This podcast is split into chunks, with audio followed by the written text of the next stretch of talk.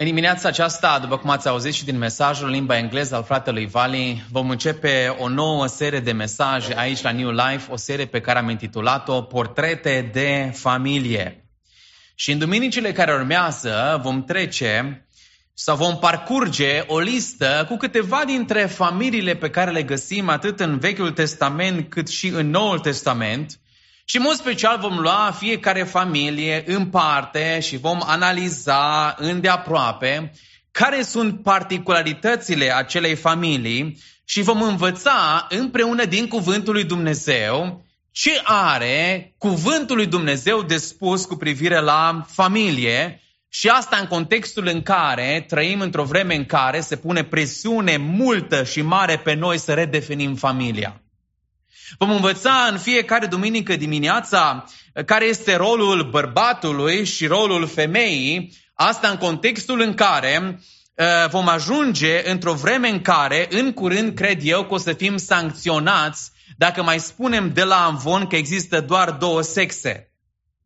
Uh, în fiecare duminică dimineața vom învăța din Cuvântul lui Dumnezeu Uh, cum poate să rămână o familie unită împreună, asta în contextul în care statisticile spun că una din două căsătorii, și aici mă refer și la cele din biserică, sfârșesc în primii cinci ani în pragul divorțului.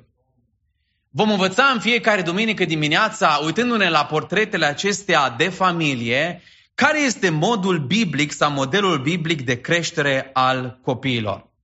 Și știți, mă gândeam azi dimineață, în timp ce stăteam pe scaunele acestea, mă gândeam că nu este timp mai potrivit, nu era moment mai potrivit în care să dăm startul acestei serii decât la două zile după ce Curtea Supremă din Statele Unite ale Americii repară o greșeală morală și juridică pe care au comis-o în urmă cu 50 de ani.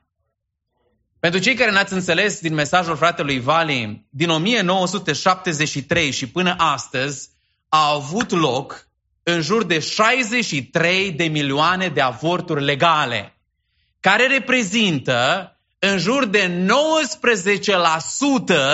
din populația actuală a Americii. Dumneavoastră vă dați seama ce genocid a avut loc în America? De aceea, Mulțumesc Domnului că vineri viața a câștigat. Însă vreau să vă spun că lupta pentru viață nu se oprește aici. Și vreau să încurajez fiecare membru din Biserica New Life să căutați pe internet, să vă uitați în stânga și în dreapta, la centre, în mod special cei care sunteți tineri, familii tinere, care aveți copii, care urmează să aveți copii, să căutați centre de consiliere pentru femei în criză de sarcină și să ajutați spiritual și financiar. Cred din toată inima că în aceste momente Dumnezeu lansează un nou câmp de misiune pentru New Life. Și anume, misiunea noastră nu este doar în România, nu este doar în Mexico, nu este doar în Africa, ci este, dragii mei, în cartierul nostru, cum ar veni spus. La câteva străzi de noi, unde sunt astfel de clinici, unde femeile disperate merg și caută soluții, Dumnezeu ne cheamă să ne rugăm pentru aceste persoane și să ajutăm cum putem. În aceste vremuri, Dumnezeu ne cheamă ca și Biserică New Life să arătăm lumina Evangheliei Domnului Isus Hristos și Dumnezeu să ne ajute la aceasta. Amin. Ne întoarcem la Geneza, capitolul 2 și vă rog să deschideți Bibliile, să le țineți deschise pentru că vom trece prin câteva versete și ne vom uita la prima familie. Primul portret din familie. Ne uităm la Cartea Genesa și Cartea Genesa este cartea începuturilor, așa, este cartea în care citim modul în care Dumnezeu a pus primele cărămizi ale Universului. Ne uităm la relatarea în care Dumnezeu a creat, dragii mei, planeta aceasta și ne uităm de fapt și la momentul în care Dumnezeu a instituit familia. Și dimineața aceasta ne vom uita la Adam și Eva, mai cunoscuți și protopărinții noștri, și o să vedem în dimineața aceasta care este motivul pentru care Dumnezeu a instituit familia? Cu ce scop a dus Dumnezeu un bărbat și o femeie față în față? Și ce legătură are prima familie cu familia mea și prima familie cu familia ta? Și uitându-ne la prima familie, dragii mei, primul lucru pe care aș vrea să-l observăm în dimineața asta și dacă vrei să-ți notezi, ești căsătorit și vrei să-ți notezi, acesta este primul adevăr pe care îl găsim în cuvântul lui Dumnezeu. Căsătoria este invenția lui Dumnezeu. Căsătoria nu e invenția mea, nu e invenția unui om. Căsătoria este invenția lui Dumnezeu. De unde vedem lucrul acesta? Versetul 18. Domnul Dumnezeu a zis, nu este bine ca omul să fie singur, am să-i fac un ajutor potrivit pentru el. Știți ce e interesant? Că până în punctul acesta, din prima zi a creației, până în ziua numărul 6, după fiecare zi Dumnezeu face o evaluare a acelei zi și zice este bine. Este bine. În capitolul 1, de exemplu, Domnul se uită și zice lumina este bună. În ziua a treia, Dumnezeu declară că pământul, faptul că a separat cerul de pământ, consideră că lucrul acesta este un bun, un lucru bun. Versetul 13, creația vegetației este bună. Versetul 4, crearea corpurilor cerești și ale stelelor. Dumnezeu face evaluare și zice, este un lucru bun. În ziua a cincea Dumnezeu creează păsările cerului și peștii mării și Dumnezeu spune la sfârșitul acestei zile, o cataloghează ziua aceasta ca fiind bună. În ziua a șasea, când Dumnezeu creează animalele, din nou, evaluarea lui este că lucrul acesta este bun. Dar vă întreb eu, în ce sens bun? V-ați gândit vreodată de ce Dumnezeu a zis și Dumnezeu a văzut că lucrul ăsta este bun? Bun pentru ce? Bun pentru cine? Bun de ce? De ce s-a pus Dumnezeu să zică este bun? Și m-am gândit la întrebarea aceasta și am meditat și, dragii mei, înțelegerea pe care o am este că Dumnezeu a făcut evaluarea aceasta, fiindcă creația acestei planete a fost pentru rasa umană. Coroana creațiunii a lui Dumnezeu, și anume bărbatul și femeia, dragii mei, este rasa umană. Și de fiecare dată, când Dumnezeu declară, măi, lucrul ăsta e bun, lumina e bună, pământul e bun, vegetația e bună, asta înseamnă că tot ceea ce a creat El, planeta aceasta, este bună ca rasa umană, ca eu și dumneavoastră, noi ca oameni, să ne putem dezvolta și să putem înflori și să ne putem înmulți pe planeta aceasta. Lumina, a zis Dumnezeu, e bună pentru om. Doi, zice, pământul e bun pentru ca oamenii să-și pună picioarele în pământ. Trei, peștii mării, păsările cerului sunt bune pentru rasa umană. Uh, legumele pentru carnivori. Să știți că, uitați, Dumnezeu zice, legumele sunt bune. Nu numai carne e bună, da? Uh, ne uităm în cuvântul lui Dumnezeu, zice, lumina, uh, aștrii, sunt buni, da? După fiecare zi Dumnezeu face o evaluare și zice, este bun. Dar ajungem în versetul 18 și zice, Domnul Dumnezeu a zis că este un lucru care nu e bun. Și anume, din toată creația, lipsea o piesă în designul acesta. Creația nu era încă finalizată. Lipsea un element. Și știți ce e mai interesant în toată relatarea creației? Că Dumnezeu, dragii mei, Dumnezeu, ascultați-mă bine, Dumnezeu a văzut nevoia lui Adam încă înainte ca Adam să realizeze că el are o nevoie. Dumnezeu a văzut că Adam are o nevoie înainte ca Adam să se gândească, domnule, am o nevoie. Uitați-vă ce zice versetul 18. Domnul Dumnezeu a zis. Vă întreb în dimineața asta, cine a luat inițiativa ajutorării lui Adam? Dumnezeu. În alte cuvinte, omul n-avea nici cea mai vagă idee că are nevoie de ajutor. Omul nu conștientiza și nu înțelegea nevoia sa, nu întrezărea vreo posibilitate de a-și împlini nevoia aceasta. Așa că Dumnezeu se gândește înaintea lui, deci Dumnezeu conștientizează nevoia lui și doi, Dumnezeu se îngrijește de nevoia aceasta. Cum? Uitați-vă, îi dă o sarcină. Adam îi zice într-o zi, du-te și dă nume la toate animalele pământului. Și ne zic textele ebraice vechi că la un moment dat Dumnezeu trimite și trimite în cupluri, în perechi. Și trec animalele prin fața lui, trec animale prin fața lui și la un moment dat spun textele vechi ebraice că la un moment dat s-a prins beculețul în mintea lui Adam și zice Adam, măi, dar fiecare animal are câte o pereche. Fiecare animal are câte un partener. Numai eu sunt singur, numai eu nu am. Și în momentul acela Dumnezeu conștientizează nevoia în inima lui Adam, Dumnezeu ce face? Ia inițiativa și trei, Dumnezeu și intervine. Cum? În versetul 21. Dumnezeu a trimis un somn adânc peste om și omul a dormit. Și Domnul Dumnezeu a luat una din coastele lui și a închis cana la locul ei și în felul acesta a făcut-o pe Eva. Dragii mei, ca punct aplicativ în dimineața aceasta vreau să vă spun că dacă Dumnezeu este Cel care ne-a creat, dacă Dumnezeu este Cel care pune în noi conștientizarea aceasta că avem nevoie de un ajutor potrivit, dacă El ne conștientizează, dacă El ne pregătește partenerul de viață, atunci, în dimineața aceasta, ascultați-mă bine, dragi tineri care nu sunteți căsătoriți, vă rog în numele Domnului Isus Hristos, cei care nu vă rugați pentru un partener de viață, să începeți să vă rugați. Nu niciodată mai devreme să vă rugați. Eu mă aduc aminte în timp ce îmi făceam predica aceasta că pe la vârsta de 12-13 ani am început să mă rog pentru soția mea. Și am zis, Doamne, te rog să o pui deoparte. Dacă nu te rogi, te chem să te rogi. Dacă ești în dimineața asta și te-ai rugat de atâția ani și ai început să obosești, te rog în numele Domnului Isus să continui să te rogi, să continui să fii consecvent. În cei 11 ani de căsătorie, prin mila și harul lui Dumnezeu, conștientizând cât de importantă este decizia mariajului, dragi tineri, vă rog în numele Domnului Isus Hristos să nu puneți decizia alegerii unui partener de viață doar pe înțelepciunea voastră și să nu-L implicați pe Dumnezeu. Să nu cumva să faceți greșeala aceasta. Vedeți, când Dumnezeu s-a îngrijit de Adam să găsească un partener de viață, a zis Adam, du-te și te culcă. Și Adam s-a dus și s-a culcat.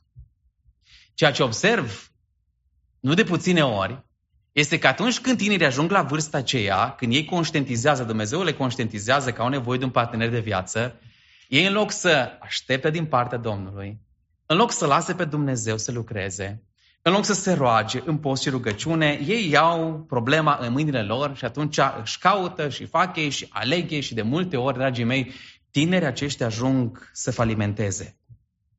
Îmi spunea cineva de o dată, frate Sami, zice, eu nu mă duc să o iau din bar, zice, nu mă duc să o iau de la uh, pari și așa mai departe. Eu mă duc la întâlnirile de tineret și bine faceți.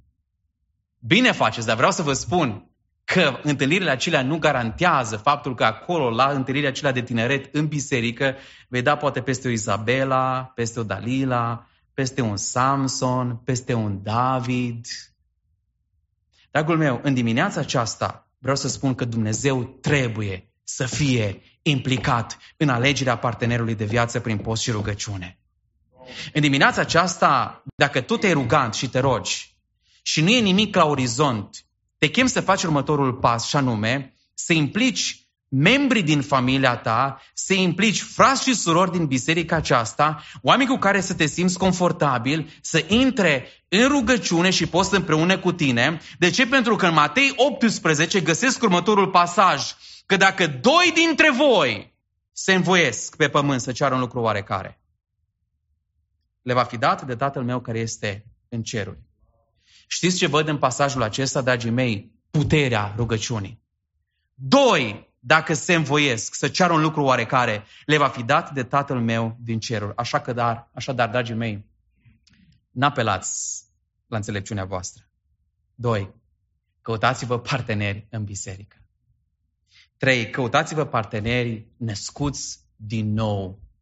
Căutați-vă parteneri la același nivel spiritual cu voi.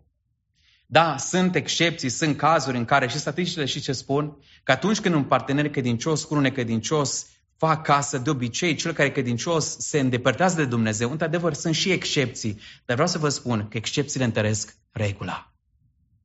Ce învățăm uitându-ne la prima familie este că Dumnezeu inițiază.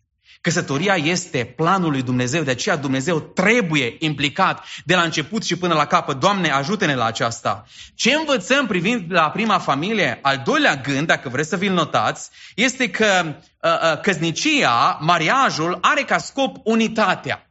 De unde învățăm lucrul acesta? Uitați-vă ce zice cuvântul. De aceea va lăsa omul pe tatăl său și pe mama sa, se va lipi de nevastă sa și se vor face un singur trup. S-a uitat Dumnezeu la Adam și a zis, nu-i bine comul să fie singur. Am să-i cu un ajutor potrivit. Și în Biblie, cuvântul acest ajutor, în ebraică, este cuvântul ezer.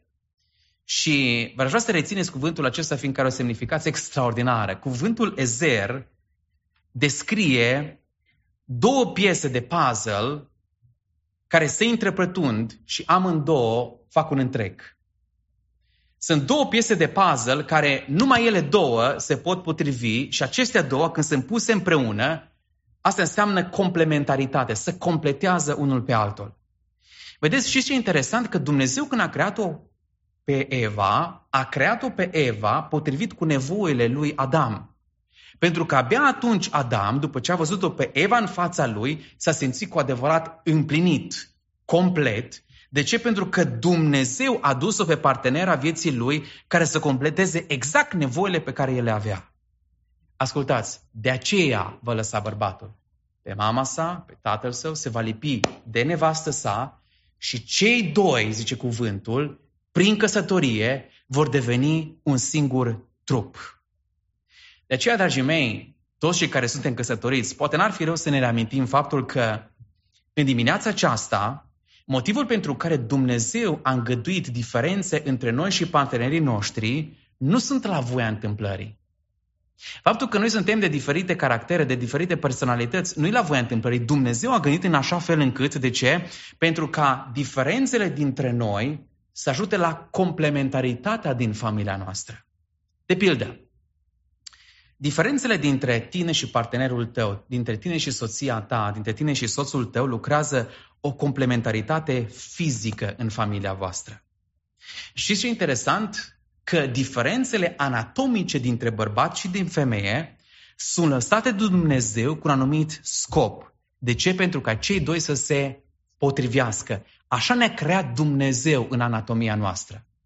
Și dimineața aceasta am să spun clar și răspicat, homosexualitatea, dragii mei, nu este în conformitate cu cuvântul lui Dumnezeu. Homosexualitatea, dragii mei, nu este în conformitate cu cuvântul lui Dumnezeu. Sexul, potrivit cu această carte sfântă, este între un bărbat și o femeie, nu între doi bărbați sau două femei. Dar poate vei zice, și am auzit, frate Sami, dar eu cunosc persoane care mi-au spus că ei au atracție pentru parteneri de același sex. Ce facem cu oamenii aceștia? Cum să le răspund? Dragii mei, adevărul este că în Genesa, capitolul 3, citim că atunci a intrat păcatul în lume. Și vreau să vă spun că odată cu intrarea păcatului în lume, știți ce a mai intrat în lume? Deviațiile sexuale. De ce? Pentru că în momentul nașterii, orice om primește din partea lui Dumnezeu conștiință, voință și puterea de a alege.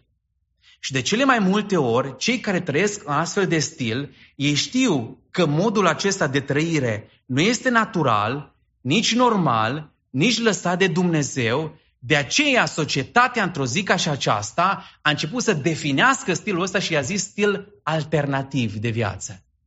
De ce credeți că îl numește stil alternativ de viață? Pentru că atunci când te uiți cuvântul lui Dumnezeu, vezi că în fața lui Dumnezeu orice denaturare a sexului este un păcat. Când Dumnezeu a creat bărbatul și femeia, El a poruncit să crească, să se înmulțească și să umple pământul. De aceea, dragii mei, homosexualitatea, prin definiție, este sterilă. Știți de ce? Pentru că dacă după creație oamenii s-ar fi dat la homosexualitate, în două sau trei sau patru generații, rasa umană ar fi dispărut. Credeți lucrul acesta? De aceea Dumnezeu a lăsat bărbatul și femeia ca prin creația lor anatomică ei să se completeze și în felul acesta să împlinească porunca lui Dumnezeu. Știți de ce sunt diferențe între noi, ca soț și ca soție? Pentru ca prin diferențele acestea să lucreze nu doar o complementaritate fizică, anatomică, dar și una emoțională.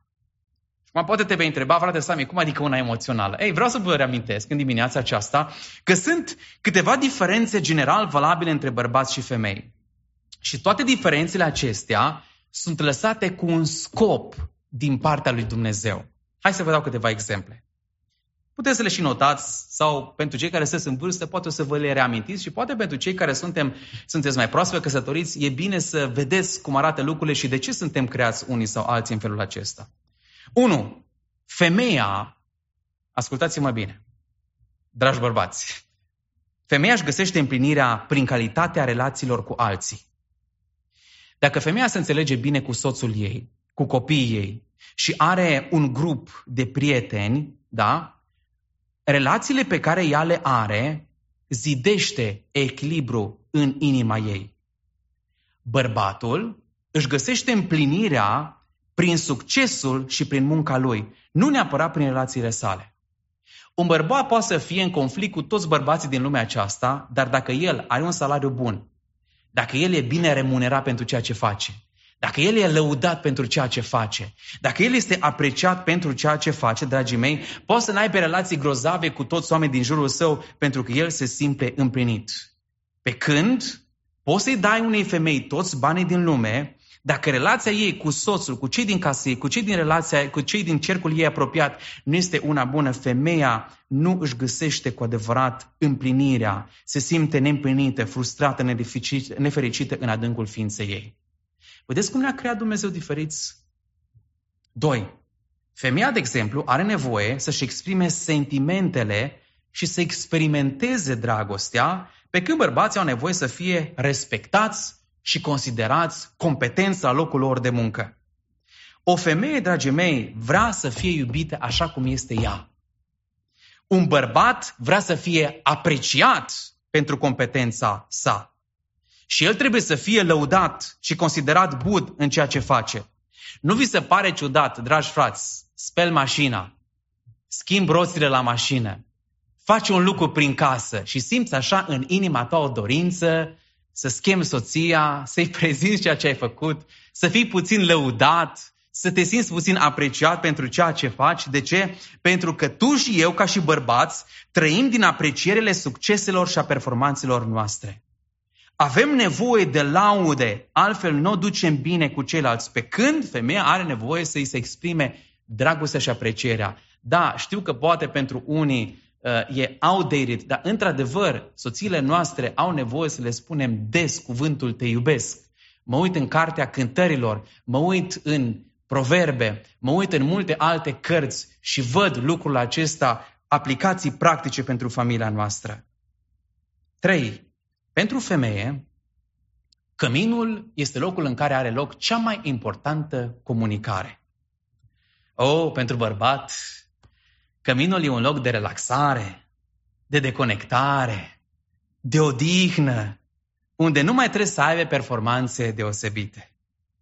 Fiecare bărbat, când intră la ora șapte seara în casă, el vine în concediu.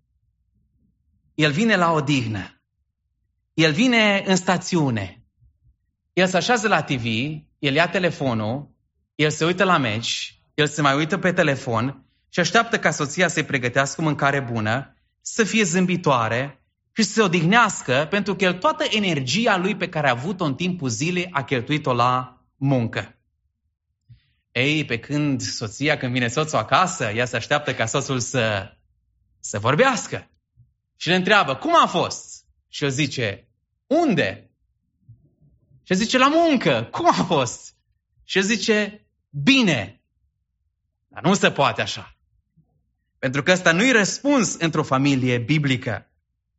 Trebuie să povestești de la prima oră până la ultima oră. Trebuie să redai cuvânt cu cuvânt. Ce ai vorbit cu cutare și ce ai spus cu cutare.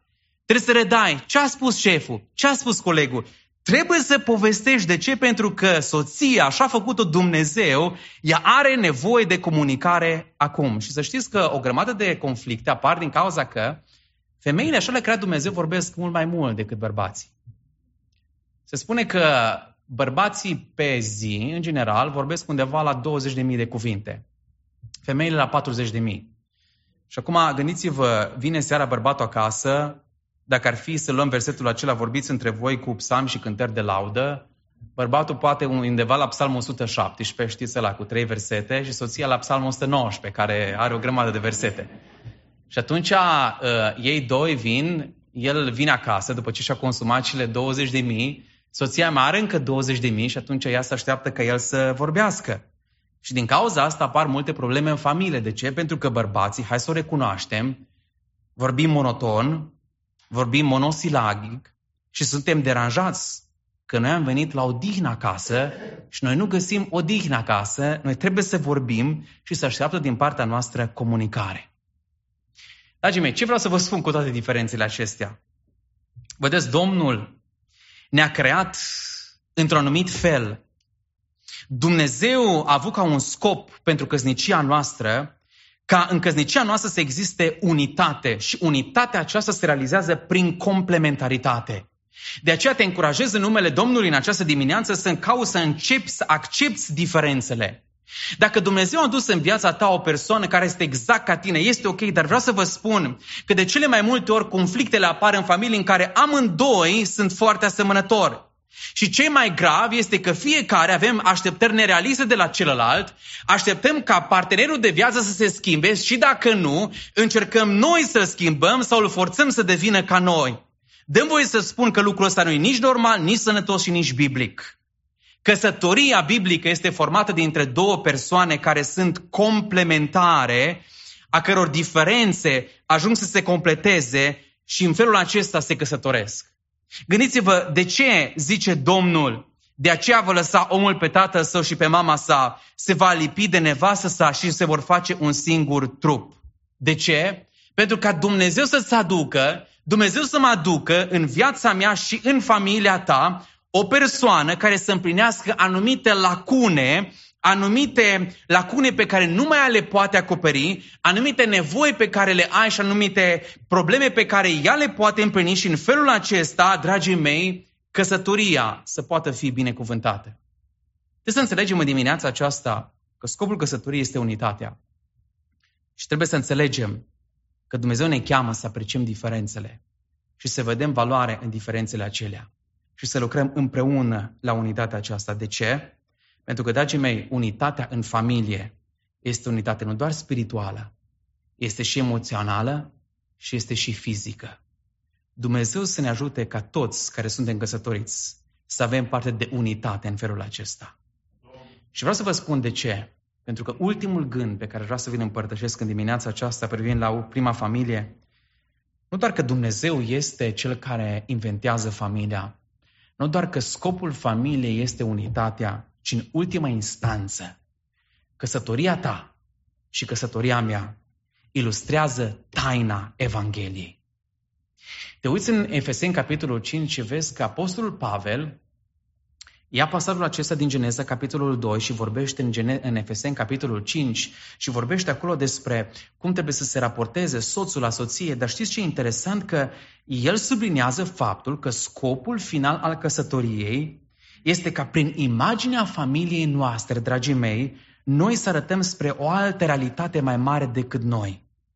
Și anume, prin imaginea familiei mele, eu să ilustrez taina Evangheliei în lumea aceasta. Adică uniunea aceasta care există între Hristos și biserică. Poate te gândești, oare ce legătură are prima familie cu familia, cu, cu, cu relația dintre Dumnezeu și Hristos și biserică? La fel cum Adam a căzut într-un somn adânc și Dumnezeu a administrat prima anestezie și a făcut prima operație chirurgicală și a scos coasta și a făcut din ea o soție, a venit ziua în care al doilea Adam era răstignit pe cruce și cineva l-a înțepat în coastă. Și al doilea Adam a căzut în somnul morții. Dar prin învierea celui de-al doilea Adam, prin puterea sa asupra morții, al doilea Adam a creat soția sa, a creat mireasa sa, care este biserica, care ești tu și sunt eu. De ce în dimineața aceasta invit echipa de închinare să vină aici în față? Provocarea pe care o am pentru fiecare dintre noi este, dragii mei, este ca familia mea și familia ta să ilustreze Evanghelia. Eu ca soț și tu ca soț să te raportezi la soția ta și soția ta și soția mea să raporteze la mine în felul în care Hristos se raportează la biserică și în felul în care biserica se raportează la Hristos. De ce? Pentru că în ultimă instanță, dragii mei, știți ce interesant? Căsătoria este un dar temporar pe care îl avem. Însă vreau să vă spun că ceea ce dăinuiește etern este nunta dintre mirele nostru Iisus Hristos și biserica care este mireasa Lui. De aceea, în dimineața aceasta, dacă noi suntem chemați să portretizăm Evanghelia, dacă Dumnezeu este întemeitorul familiei, poate l-a implicat pe Dumnezeu la începutul căsniciei tale. Vreau să te întreb, îl mai implici acum în căsnicia ta? Pe cei care aveți copii, care așteptați copii, vreau să vă întreb, trăim noi viața de Evanghelie, viața de familie în lumina Evangheliei? Trăim noi, trăiești tu în conformitate cu principiile Scripturii? Iubește Evanghelia mai mult decât orice? Văd copiii, vede soțul, vede soția, dragostea ta pentru Evanghelie? Dacă ai început cu Creatorul, dacă El a instituit, dacă El a pus nevoia aceasta, mai îl implici în ziua de astăzi? Ne cheamă Domnul la unitate și vreau să te întreb unde ești, unde sunteți la nivelul unității ca familie. La nivel de unitate spirituală, mai citim cuvântul împreună, mai rugăm. La nivel emoțional mai folosim cuvinte care zidesc, care ridică. La nivel fizic ne mai îngrijim unul de nevoile altora ca să păstrăm unitatea în familiile noastre. În dimineața aceasta cred că numai Domnul și noi știm cum stăm la capitolul familie. Dar vă chem, așa cum am auzit în dimineața aceasta, privind la prima familie. Să-L invităm pe Creatorul în familia noastră din nou. Să cerem sângele Domnului Iisus Hristos să ne curețească, să îndrepte, să răscumpere și să lucreze unitate în familiile noastre. De ce? Pentru că atunci când va veni Hristos, mirele nostru drag, să fim gata pentru venirea Lui, ca toți din familia noastră să ajungă în cer și o eternitate să ne bucurăm la masă împreună cu El. Dumnezeu să vă binecuvinteze cu familia.